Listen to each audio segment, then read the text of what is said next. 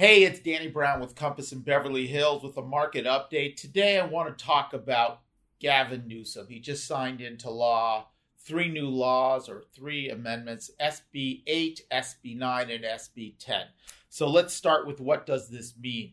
So he basically is trying to abolish single family zoning in the state of California. Scary, huh? Yes, it is scary. What does that mean? That means in Westwood, in Beverly Hills, in Brentwood, in Palisades, and up and down the state, anywhere where any neighborhoods where there's single family zoning, you can now build four units on a lot. In the past, you could only build a house. So, yes, in Beverly Hills, they can tear down a house and build four units. Caveat, uh, and there's a lot of caveats. So, one of the caveats is uh, you have to have owned that parcel for three years. So, you can't just buy a tear down, uh, own it, put up four units apparently. So that's one of uh, that's one of the new laws. Another part of the law, SB 10, is the government, local governments are trying to streamline the process to getting units uh, built. So up to 10 units, they're trying to steam, streamline and shorten the process of getting approved and permitted uh, to allow more more housing. So all this is about creating more housing because we're in a housing crisis, a homeless crisis, etc.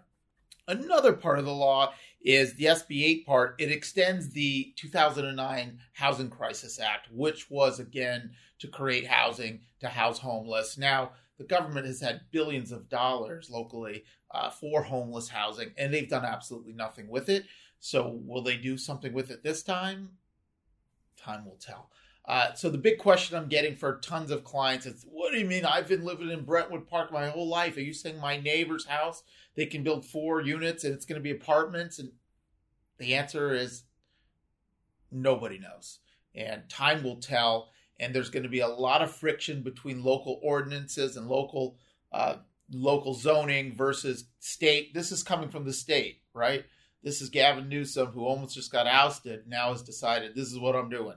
So we'll see how this plays out uh, in the real world in the next 12 to 24 months and how it impacts development and the housing crisis and such. Obviously, we have a huge, huge issue here uh, with housing and homelessness, and hopefully the government does something positive, but um, I'm not optimistic based on their past track record.